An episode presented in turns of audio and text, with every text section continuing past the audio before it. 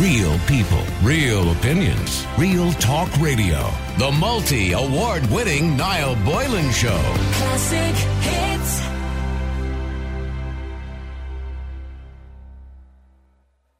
Now, one man, by the way, who's caused quite a bit of a stir on the internet at the moment. He has his own YouTube channel uh, known as the Fat Emperor. Ivor Cummins, who completed a biomedical or biochemical engineering degree in nineteen ninety. He has spent thirty years in corporate technical leadership positions. His career speciality has been leading large worldwide teams in complex problem-solving activity. And since two thousand twelve, Ivor has been intensively researching the root causes of modern chronic disease. A particular focus has been on cardiovascular disease, diabetes, diabetes and obesity. Uh, he shares his research, insights and public speaking engagements around the world, revealing the key nutritional and lifestyle interventions uh, which will deliver excellent health and personal productivity. More recently, of course, he has been looking at the figures in relation to COVID nineteen and sharing his views both on his own YouTube channel, The Fat Emperor, and also on Twitter and other social medias as well, as well as giving talks about it. And he joins me on the air tonight. Ivor Cummins, good afternoon to you, or good evening to you, sorry. Great to be here, Niall. Yeah, well, Ivor, it's not a good day, is it, really, to be, I suppose, having a pop at the government and their strategy when we have announced tonight four hundred fourteen new cases, quite a high number, and four deaths. Now, I don't know if any of those deaths are historical, that hasn't been mentioned, but we could take it that those four deaths happened, obviously, in the last twenty-four hours, if it hasn't been mentioned that they're historical. This puts a lot of fear into people when we see case numbers going up and deaths going slightly up. Also, we're seeing I C U levels up into double digits. We're also seeing, I suppose, you know, hospitalizations up over one hundred fifteen. And people go, well, oh, this is getting serious again. Yeah, and that's understandable. But we've got to remember we're moving into the autumn now, and it's an inevitability. We're going to have respiratory distress. And, you know, as we head into the winter, we're going to have um, more of it. And this is something that has occurred for kind of forever. So I think the key measure will be the mortality above or excess mortality in the coming weeks and through the winter. And is it notably or substantially above, say, two thousand eighteen or two thousand fifteen uh, or other kind of tough seasons? Well, well twenty seventeen eighteen was a particularly bad flu season mm. year where we had people literally in corridors in hospitals. Uh, the hospitals were overrun, as far as I remember, twenty-five thousand admissions into A and E in the space of three months. A lot of those people would have been sent home with a you know, packet of paracetamol. But in saying that, some uh, many of those, uh, probably a few thousand, would have been admitted to hospital and many would have had serious conditions, including uh, pneumonia at the end of it and possibly died. Yeah, absolutely. In the U K, uh, the seventeen eighteen was very severe. Many hospitals were overrun. It was in the media. Uh, no one really noticed too much, it appears. Uh, but in January, in the Mirror, uh, I have the article, there were twenty thousand excess deaths uh, over December.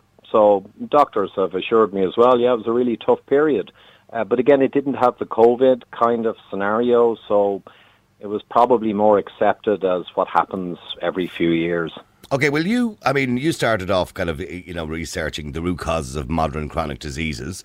Um, and this, of course, you know, came along, it hit our, hit our shores in and around the end of January, February, although some people believe maybe earlier, it could have been November, December. We just didn't recognise it at the time. What were your thoughts? Were you like everybody else at first when the W H O said, listen, there's a five percent mortality, we're all going to die? I mean, were you like, was there a fear just like everybody else when you heard about this? Well, yeah, okay, I can answer that truthfully. So I had no fear, and it's not because I'm particularly brave, but I had seen the Chinese data, and I took a bit of an interest, and I realized that the curve appeared to be following a kind of a classic influenza-type illness, a seasonal-type curve, up sharply and then tailing off. And I'd seen the Diamond Princess uh, cruise ship da- data, which had elderly people.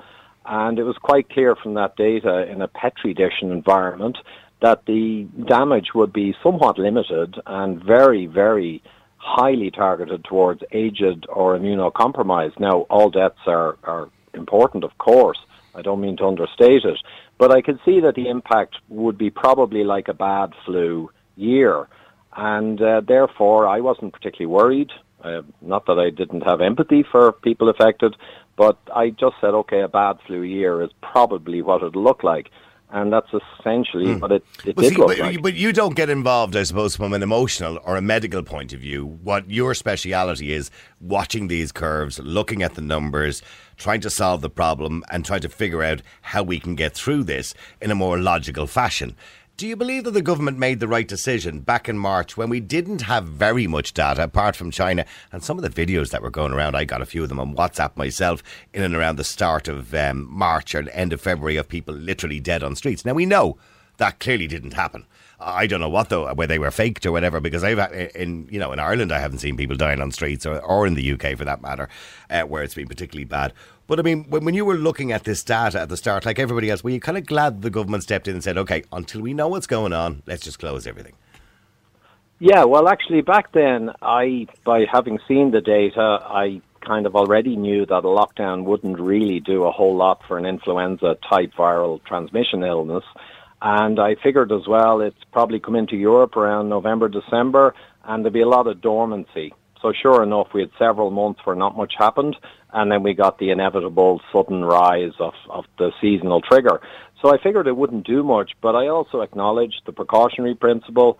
Everyone was scared. We had the weird stuff coming out of China, like you mentioned. And uh, I said, look, fair enough, couple of weeks, flatten the curve. Um, it's not really going to flatten the curve, but it doesn't really matter. It's a few weeks and we'll be taking action and it's probably the right thing to do in principle. Now, the problem was after a few weeks when the curve turned over inevitably uh, and the I C Us began to, you know, come not under pressure and everything began to relax down in the classic curve, uh, they didn't really want to stop the lockdown type measures. And that's when I became more interested and got more involved. And when you say they didn't want to stop, I mean, the government will pat themselves on the back, as Leo did, and uh, and everybody when he, when he handed over, I suppose, the gauntlet to, to Micheál Martin, and patted themselves on the back saying, the lockdown worked, well done, everybody, we're in this together, which was the, the kind of line. So you don't believe, do, do you believe without the lockdown, we would have seen exactly more or less the same set of curve, or would we have lost a few more people? Because surely the whole idea of lockdown is to reduce the amount of contacts that people have, and surely with a virus, uh, which has an R naught of maybe two or so, Um, that the more people are together, the quicker it'll spread, which gives us less chance to deal with it. Surely that would be the logic, wouldn't it? It would be somewhat intuitive, but then again, the science is more complex than that. So with a high R up to two point eight, as was clearly called out in February, uh, when it comes into Europe in November, and we had the first U K death recently verified, a man in December, so it's coming in in November. So we had four unfettered months with this high R virus. So um, just think about that a little before anything really happened. Uh, so well, I, well, I suppose people blame the main, I suppose, trigger for this was kind of put on the Italians coming over that weekend, Cheltenham. There was a couple of trigger moments that people kind of pin it back to and say that's when it kind of kicked off. And then there was a bit of a lag for three weeks and then we saw the increase in cases. Uh, you wouldn't go along with that, no? Well, in the U S, it's been verified January, um, at least, was the first case. And in the U K, uh, it would have come in in November because we had a man die in, in December. So the reality is it came in earlier and there was no restraints, no restrictions. No one even knew about it. So you can point to first cases and you can point to events, but that's associational data. So that's associating something with something that occurs. Um, it seems intuitive. Humans have been doing that for millions of years. But we probably uh, wrote off many deaths in January and February as being part of influenza or pneumonia because we didn't really think that people had COVID nineteen yet in Ireland. I, I think probably quite a lot of that. I've been assured by a, a doctor friend, an Irish doctor, uh, that his parents definitely died of it in January. Mm-hmm. And based on the symptoms and all, he didn't know it at the time, but he saw them as unique. So that's anecdotal, so I'll be careful saying that. I have a few more of those from nurses. Well, I know, I know Doctor Martin Feely pointed to a case, uh, I think in Cork, he was talking about a man, I think he was yeah. referring to December, I think. Oh, right, okay, very good. Yeah, that's yeah. a documented case. So essentially it goes back to the point. And in Brazil we see as well in the human sewage, same as Europe, uh, SARS-C o V two, this virus, was present in human sewage. We were pooing it out in November. And Brazil, however, because of the seasonal triggering I mentioned, Brazil actually saw nothing up until around April, May, June, July. They had the surge in mortality. So there's seasonal triggering here, but the virus comes in quite a lot earlier, depending on the area of the world. uh, the triggering is different. So, so, that's so well, com- well, well, then where are we now, Ivor? So you you talk about this classic curve, and I've seen these curves in every single country that kind of rises up, falls back down, and then elevates slightly again. So you got this classic curve everywhere, including places like Sweden, who didn't have a very strict lockdown. It's a bit of a myth to say they didn't have a lockdown, but they just didn't have a very strict one. Uh, they didn't wear the masks, they didn't uh, close their schools, they didn't. People went to work and went on public transport, et cetera, et cetera. So, and they didn't close their bars, but they did ask people to social distance. They did uh, stop all large events, um, you know, um, concerts and gigs and football matches and all that. So they did do something about it. So we've still seen the same curve more or less everywhere, no matter what any country did. So where are we now? The curve, according to the government and uh, NPHET, is rising again, and we're seeing an increase in cases. Is that directly related to the fact that they're doing more testing, or is there genuinely more people getting it, in your opinion? Okay, so there's quite a bit to unpack there. Briefly, we'll dwell on Sweden. So Sweden, actually, I have a C N N uh, report where they visited Stockholm on May the sixth, and I also interviewed yesterday an E R doctor in Sweden, and it all checks out. So basically, they showed people living almost as normal in Stockholm on uh, May the sixth, and that was kind of in the middle of their epidemic. So yes, they did follow, basically they followed the rules for epidemics, pandemics that were generated over many decades right up to the end of two thousand nineteen. They followed the original science, and we are the exception.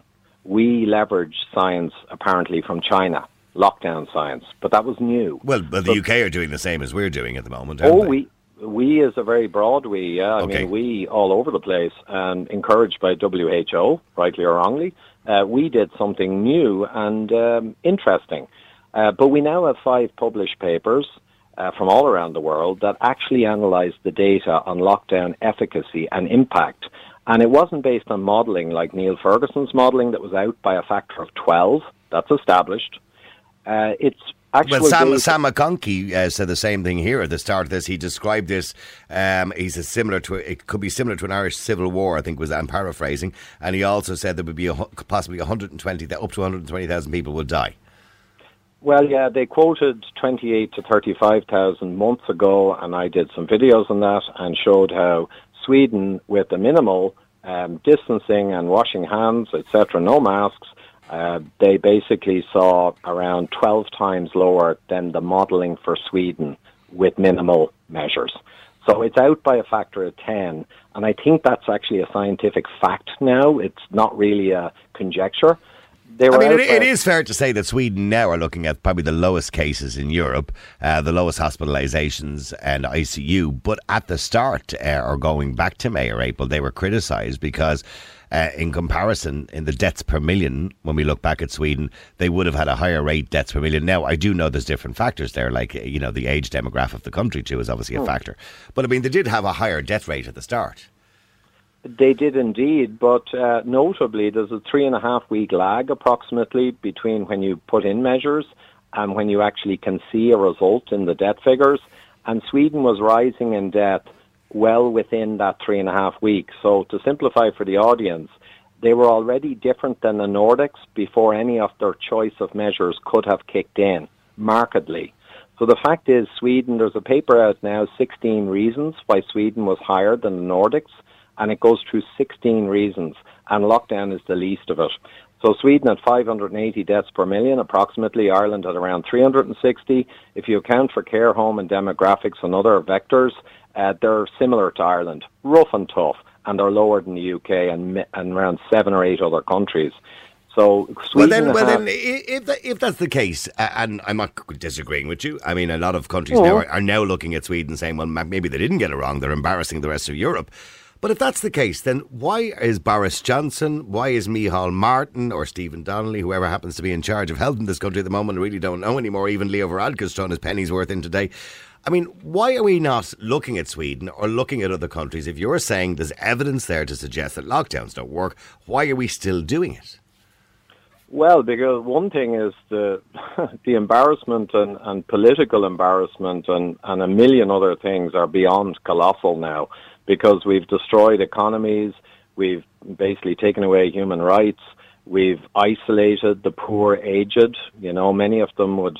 would much prefer to be able to hug and meet their people uh, rather than have a little bit of extra existence, if indeed the lockdown is, is affording that.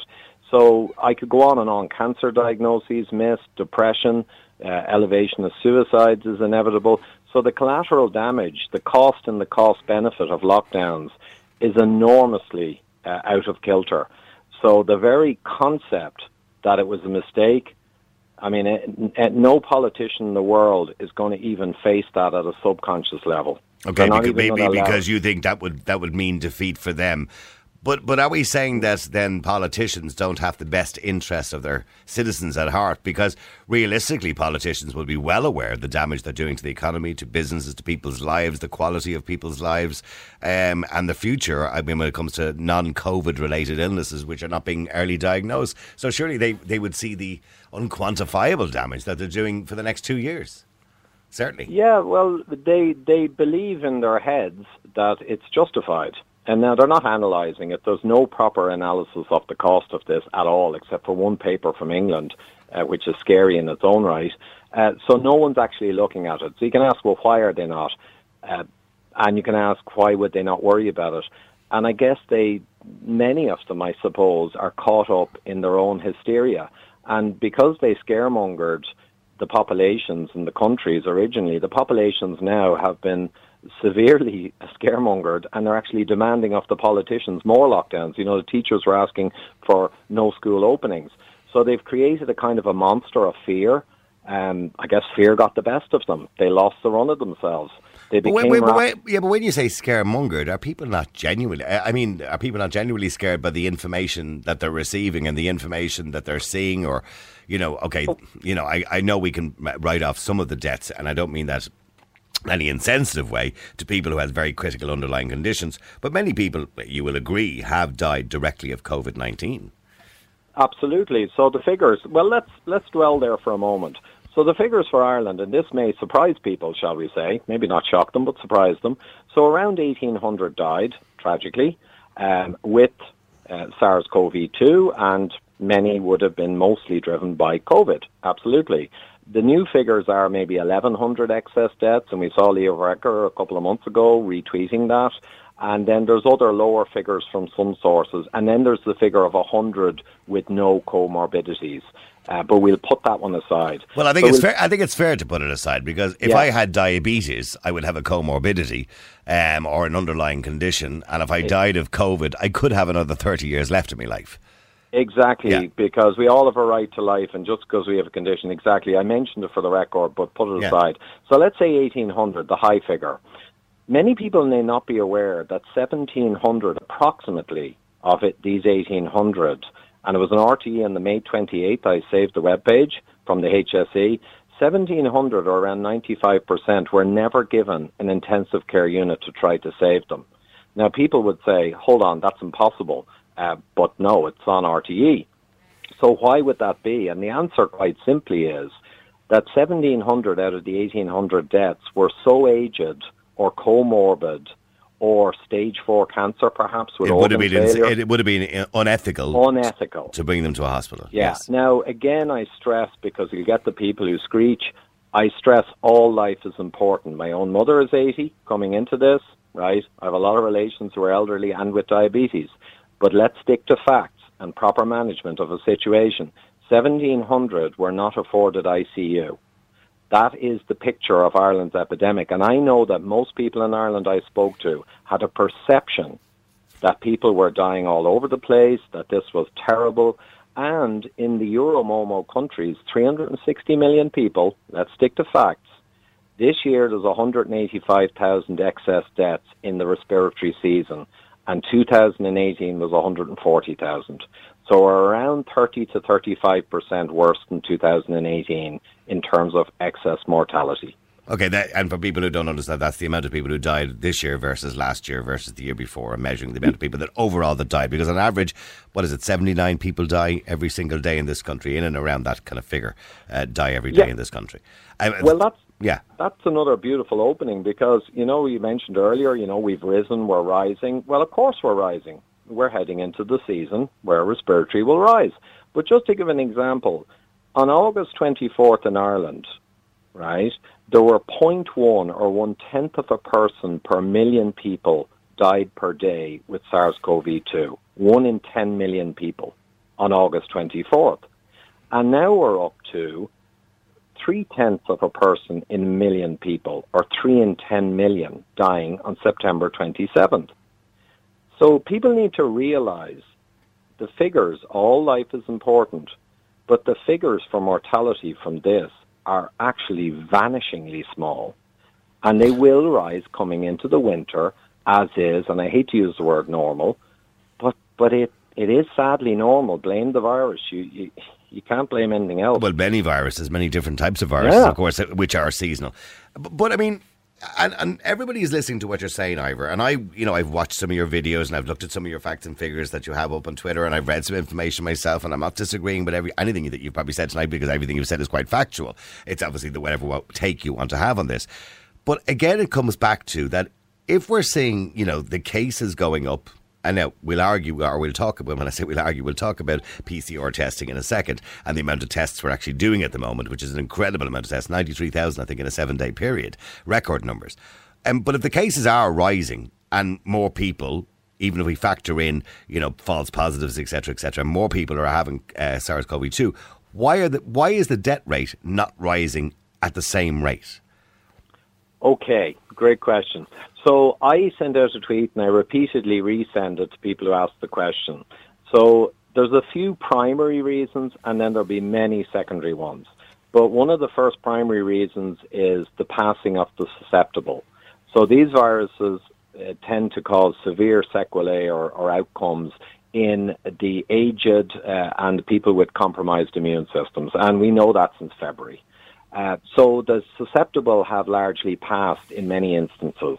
So that's going to take away the death uh, impact. But we will, uh, yeah, but, and, and I heard this mentioned, uh, I'm not too sure who said it in the White House re- more recently in relation to people who are susceptible, and that's why the death rate has gone down, because those who it, I suppose, it already uh, got into are already gone, or they've passed away. But every year we have more susceptible people. So more people become susceptible, don't they?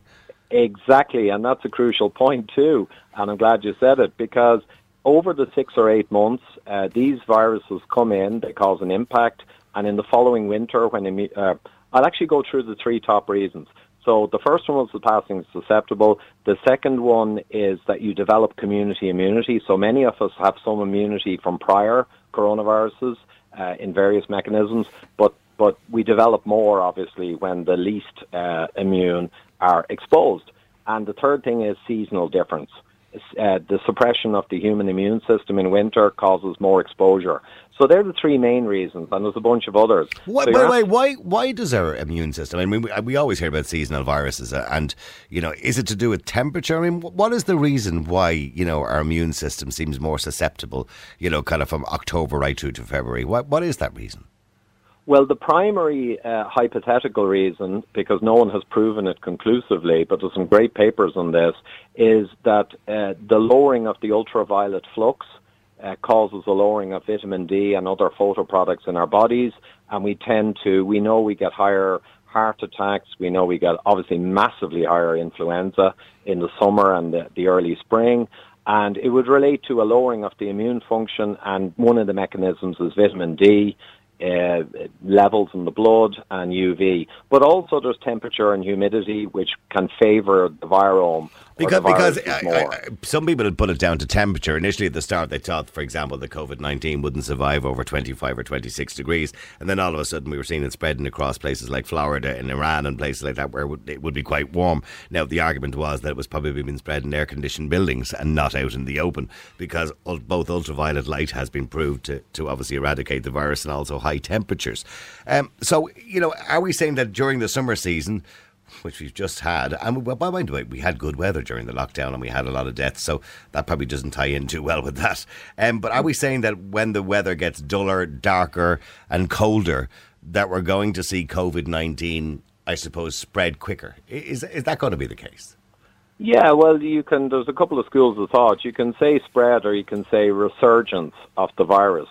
Um, because there is a certain amount of dormancy involved too, but we won't get caught in that. But yes, in the winter this is normal. We've seen the pattern forever, and coronaviruses are very similar to flu. They're just a little later. They tend to be later towards the spring in their surge, um, but this has been documented and studied forever, And the prior two uh, coronaviruses, the SARS one and that, uh, they demonstrated an initial curve, like we said, and then they didn't really have a second wave for the three reasons I said.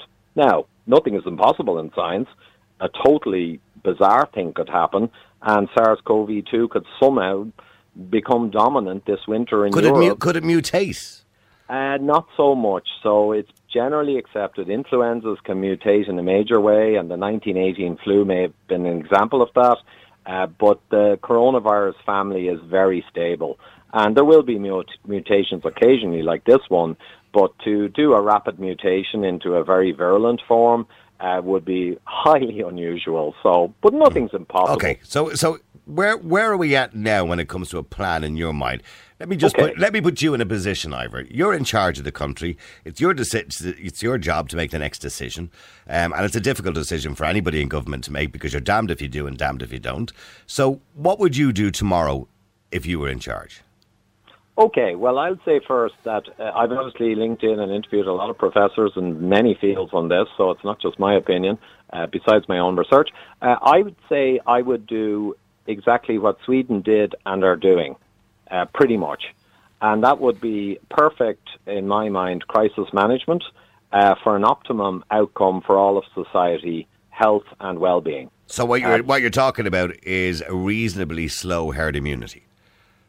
Uh, yeah, and to be honest, herd immunity is an inevitability. I know, it's not, it's not, a, it's almost a dirty word in the media at the moment, but I know it's it shouldn't be a dirty word. It's probably the one thing that we have going for us as human beings. Yeah, exactly. And Professor Beda Stadley, who's the Fauci of Switzerland, I interviewed, and I went over to Switzerland. We, we, to we had him. On, we had him on the show recently. Oh yes, yes. You did. Yeah. So he basically said it all. He essentially said eighty percent of people, largely with a new coronavirus, are de facto immune. Now, it doesn't mean they're immune.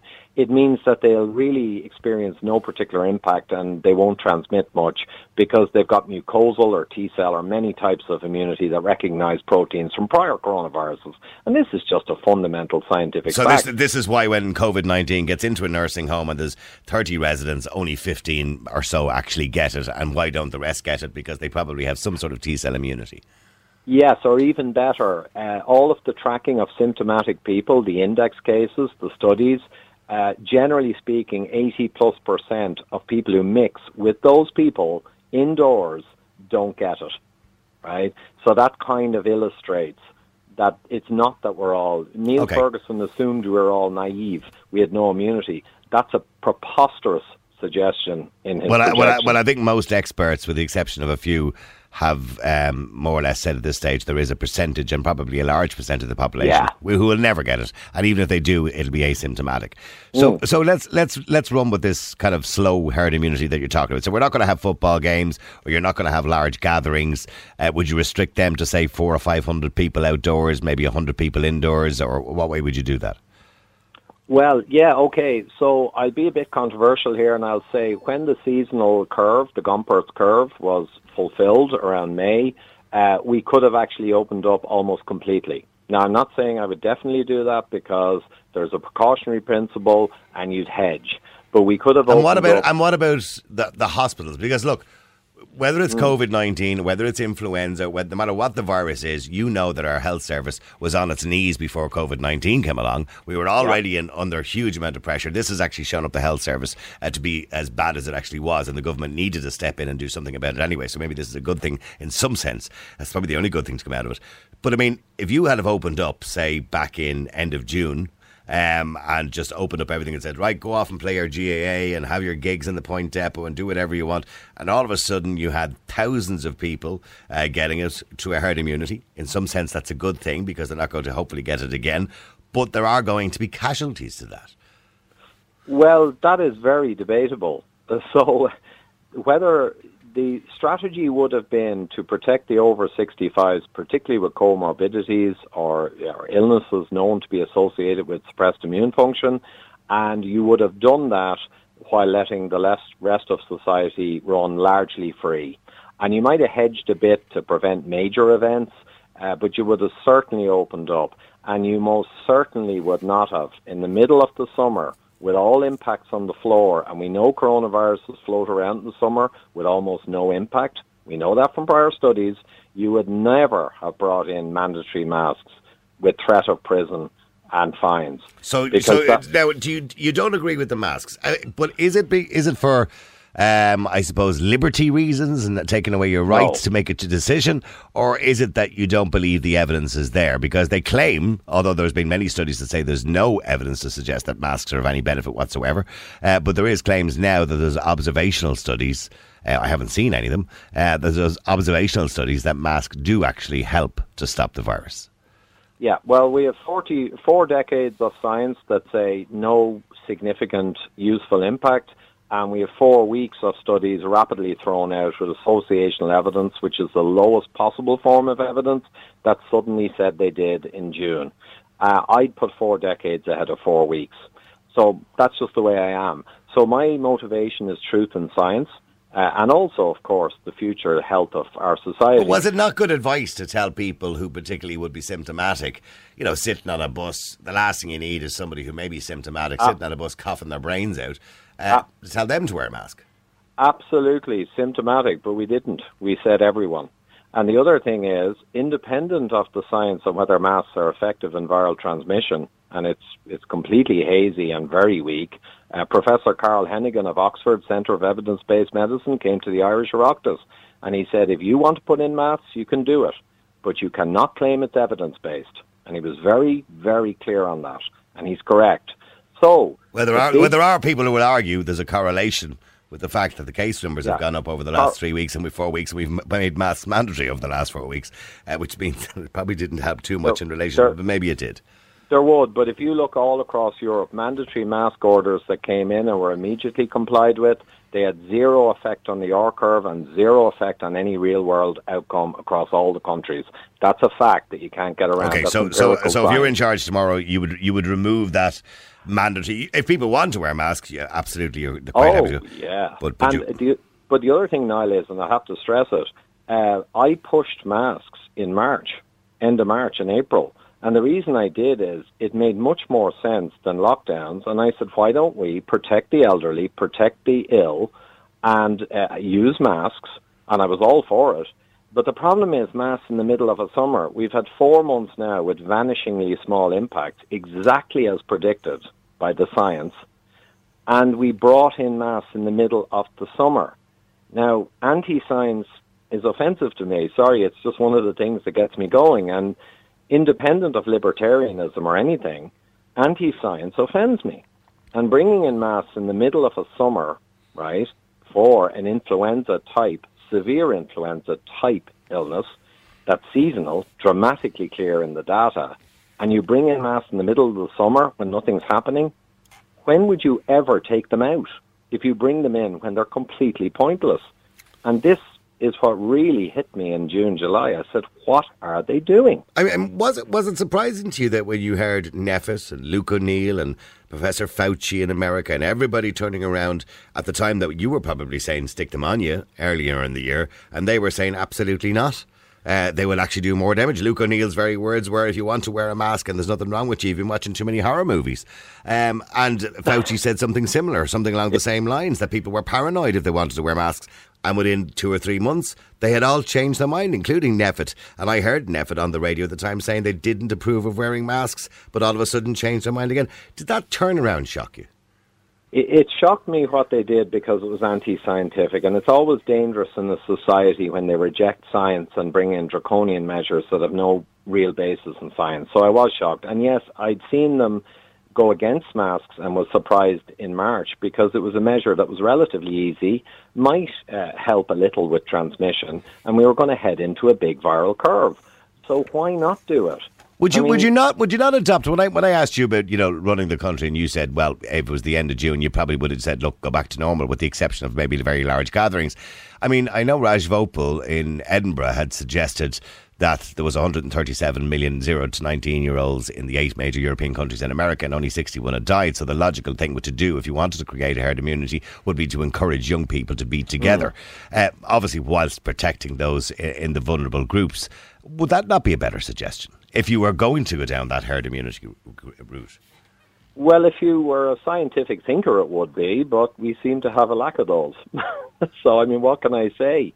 But, I mean, it, it, but see, this is what frustrates me. I'm talking to you, and you're giving me facts and figures, and, and your interpretation, of course, of those facts and figures. Mm-hmm. You know, I could have somebody on tomorrow who might be from NPHET, and they will give me facts and figures, maybe similar to yours, and they'll have a different interpretation of those facts and figures.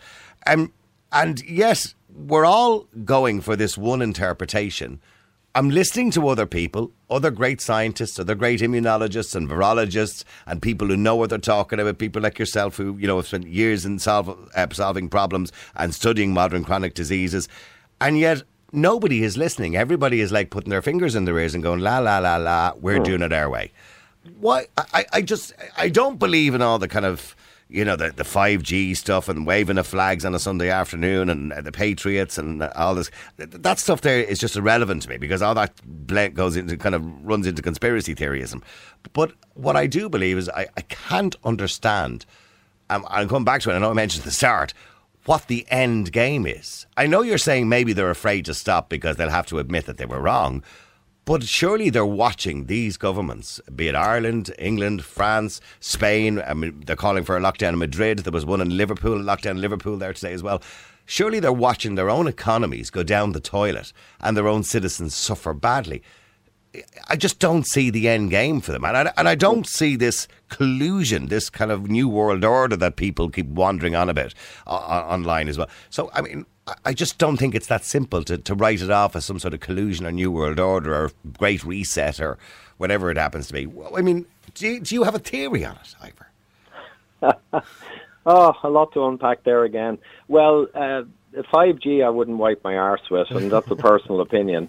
Uh, I just ignore everything that comes into my inbox on that because, well, because of my engineering background. And it could be wrong or it could be right. Who cares? Not interested. Uh, in terms of, you know, the dynamics of this, I do root cause diagrams for everything, and it's not just technical stuff. You can do it for politics. You can do it for psychology. What are the root causes driving? Now, we talked about big ones. I mean, the fear of being wrong, the fear of being caught out if deaths do rise, uh, and all of that is driving all of these people. Uh, in a sense, you could almost say in the Irish phrase, they've lost the run of themselves. And I think in the face of the data, that's what's happened. However, you can't ignore, you know, conspiracy theories are when you say you have secret knowledge of some cabal somewhere planning something. And uh, obviously, I don't touch that with a barge pole. However, it's not a conspiracy theory if they actually tell you what they're doing. So I think that's a great phrase. So I would just say there are influences in the world, and they're open, and they're completely transparent. No one's looking. The W H O have been very clear in what they want to drive, for better or for worse, and that is mass influencing all the governments. The World Economic Forum. Well, that, well, that is their job. They're funded by countries all over the world to make those decisions on behalf. I mean, obviously, America have their own with the C D C and we have the European Centre for yeah. Disease Control. But the W H O, with the exception of America, because they're not buying into it anymore, um, are, I suppose, essentially in charge when we get to a pandemic stage. Well, yes and no. They're, they're not a democratically elected organisation as such, and they are an advisor, but they've become almost like the orchestra lead Uh, with full powers, but that kind of just happened in the last six or eight months. So you could argue about that. But anyway, they've made their position clear, and the World Economic Forum, you know, is, is open, and it sees coronavirus as a, a massive opportunity, and they've published on this on their website, very powerful international organization, and they have goals and strategies, you know, for shaping a new world. And they've been very public. They see this as an opportunity. So there are many organizations that have goals, and they may be good goals, but their goals are certainly leveraging uh, coronavirus uh, and an interest in having it be a very big thing. So let's just say there's no conspiracy. There's simply very large international organizations that see this as an opportunity. And I stress it could be a good opportunity. Maybe their goals and strategies are good for the world. It's not evil. Uh, it's just that there are a lot of people where this is an opportunity. And well, we, well, we see the tech companies, of course, benefit from COVID nineteen, particularly yeah. Amazon, Facebook, Twitter, all these other companies have benefited greatly. Uh, Amazon in particular, a three hundred percent rise in, in turnover over the last seven months. But, but in saying that, getting back to, I suppose, COVID nineteen here in Ireland, we're hearing the word new normal all the time, um, you know, the way we behave, the way we distance, the way we interact as human beings. And there has been great studies in the last thirty years on humans and primates and how, you know, social isolation or isolating from other human beings can be physically damaging as well as the mental health damage that it's causing to the country. But do you believe it, we will ever get back to the old normal? Because I'm listening to some of these experts, or so-called experts, which are wheeled out on television and radio in this country, telling us that this could be around till we get a vaccine, which could be five years, could be ten years, could be next year. We don't know. Uh, and we need some sort of six or seven year plan. Am I going to be sitting here for six or seven years, not going away on holidays, having to wear a mask in a shop, not being able to meet my mates or have them over to the house? Do you see that new normal lasting that long? And will we ever get back to the old normal? Well, I would say, firstly, I got to call out that the first thing that really triggered my concern on this whole issue was actually in March, before we experienced uh, the inevitable rise in mortality from this virus, because I began to see the new normal phrase coming out everywhere as a certainty before we were even hit. And I said, hold on a minute, how do they know there'll never be the old normal, given the data from China and from the Diamond Princess? How can they say there'll never be an old normal when quite clearly it's going to be a kind of a very bad flu equivalent? How on earth can they state there'll never be an old normal? And I wondered, how can they do that? And the thing is, you're right, it's been parroted ever since. But around June in Europe, it should have gone back largely to the old normal, except for what is part of the old normal are the epidemic guidelines of hygiene, washing hands, staying at home if you're sick, just like Sweden, and keeping distance when you're in an epidemic scenario. That's part of the old normal. I have no problem with that. We would not be discussing this if they followed the traditional guidelines for epidemics. We're only discussing it because the new normal has been forced in, and it doesn't make sense on most of the science. That's why we're here. Okay, two more questions for you just before you go. Um, one in relation to the long-term damage. Um, there's been a lot of stories in the paper about people who have long-term damage after having COVID nineteen or having symptoms of COVID nineteen and ending up in a hospital uh, where they can't get themselves back to normal. They're tired for months and months and months. Um, I, I know this can happen with pneumonia as well and influenza too.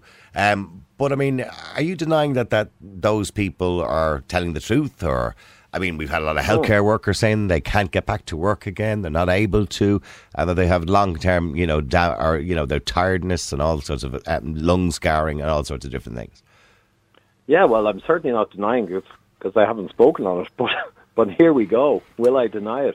So the reality is that the sequelae of, of influenzas and shingles and many other viral illnesses, or sorry, sequelae meaning long-term kind of effects beyond recovering from the, the base disease, Uh, are not uncommon at all. Uh, has COVID got a demonstrative and exceptional degree of that? Well, I'd simply say I'm waiting and watching because we've been going through this for eight months now, millions of people. There's forty thousand published scientific and medical papers on COVID. I know it's hard to believe, but there are on every facet and aspect. And I've read quite a few of them. But there is no convincing paper yet in all that time on longer-term uh, impacts. Now, then you mean, again, versus any other virus? Versus any other virus, or even in general. So if there's no published papers, when this thing is getting published on like nothing before in human history, I would wonder why there's no publications. And finally, just before you go, Ivor, the media. They've had a huge, oh. uh, the media have played a massive role in this, right through from February. Um, as we do here, we struggle sometimes to talk about anything else because people want to talk about it. Sure, you walk down the street, it's the first thing people say to you. It's not, it's a nice day today. It's that COVID is a terrible old thing, isn't it? Um, so how do you think the media have behaved in general? Uh, well, don't be afraid shocking. to insult me, by the way. I, I'm, I'm okay with that. Uh, no, in fairness, you've done pretty well, Niall, looking at your feed. But uh, shockingly, disgracefully, abominably, Uh, I mean, there are not enough um, kind of words to describe it. It's I never thought I'd see it in my lifetime.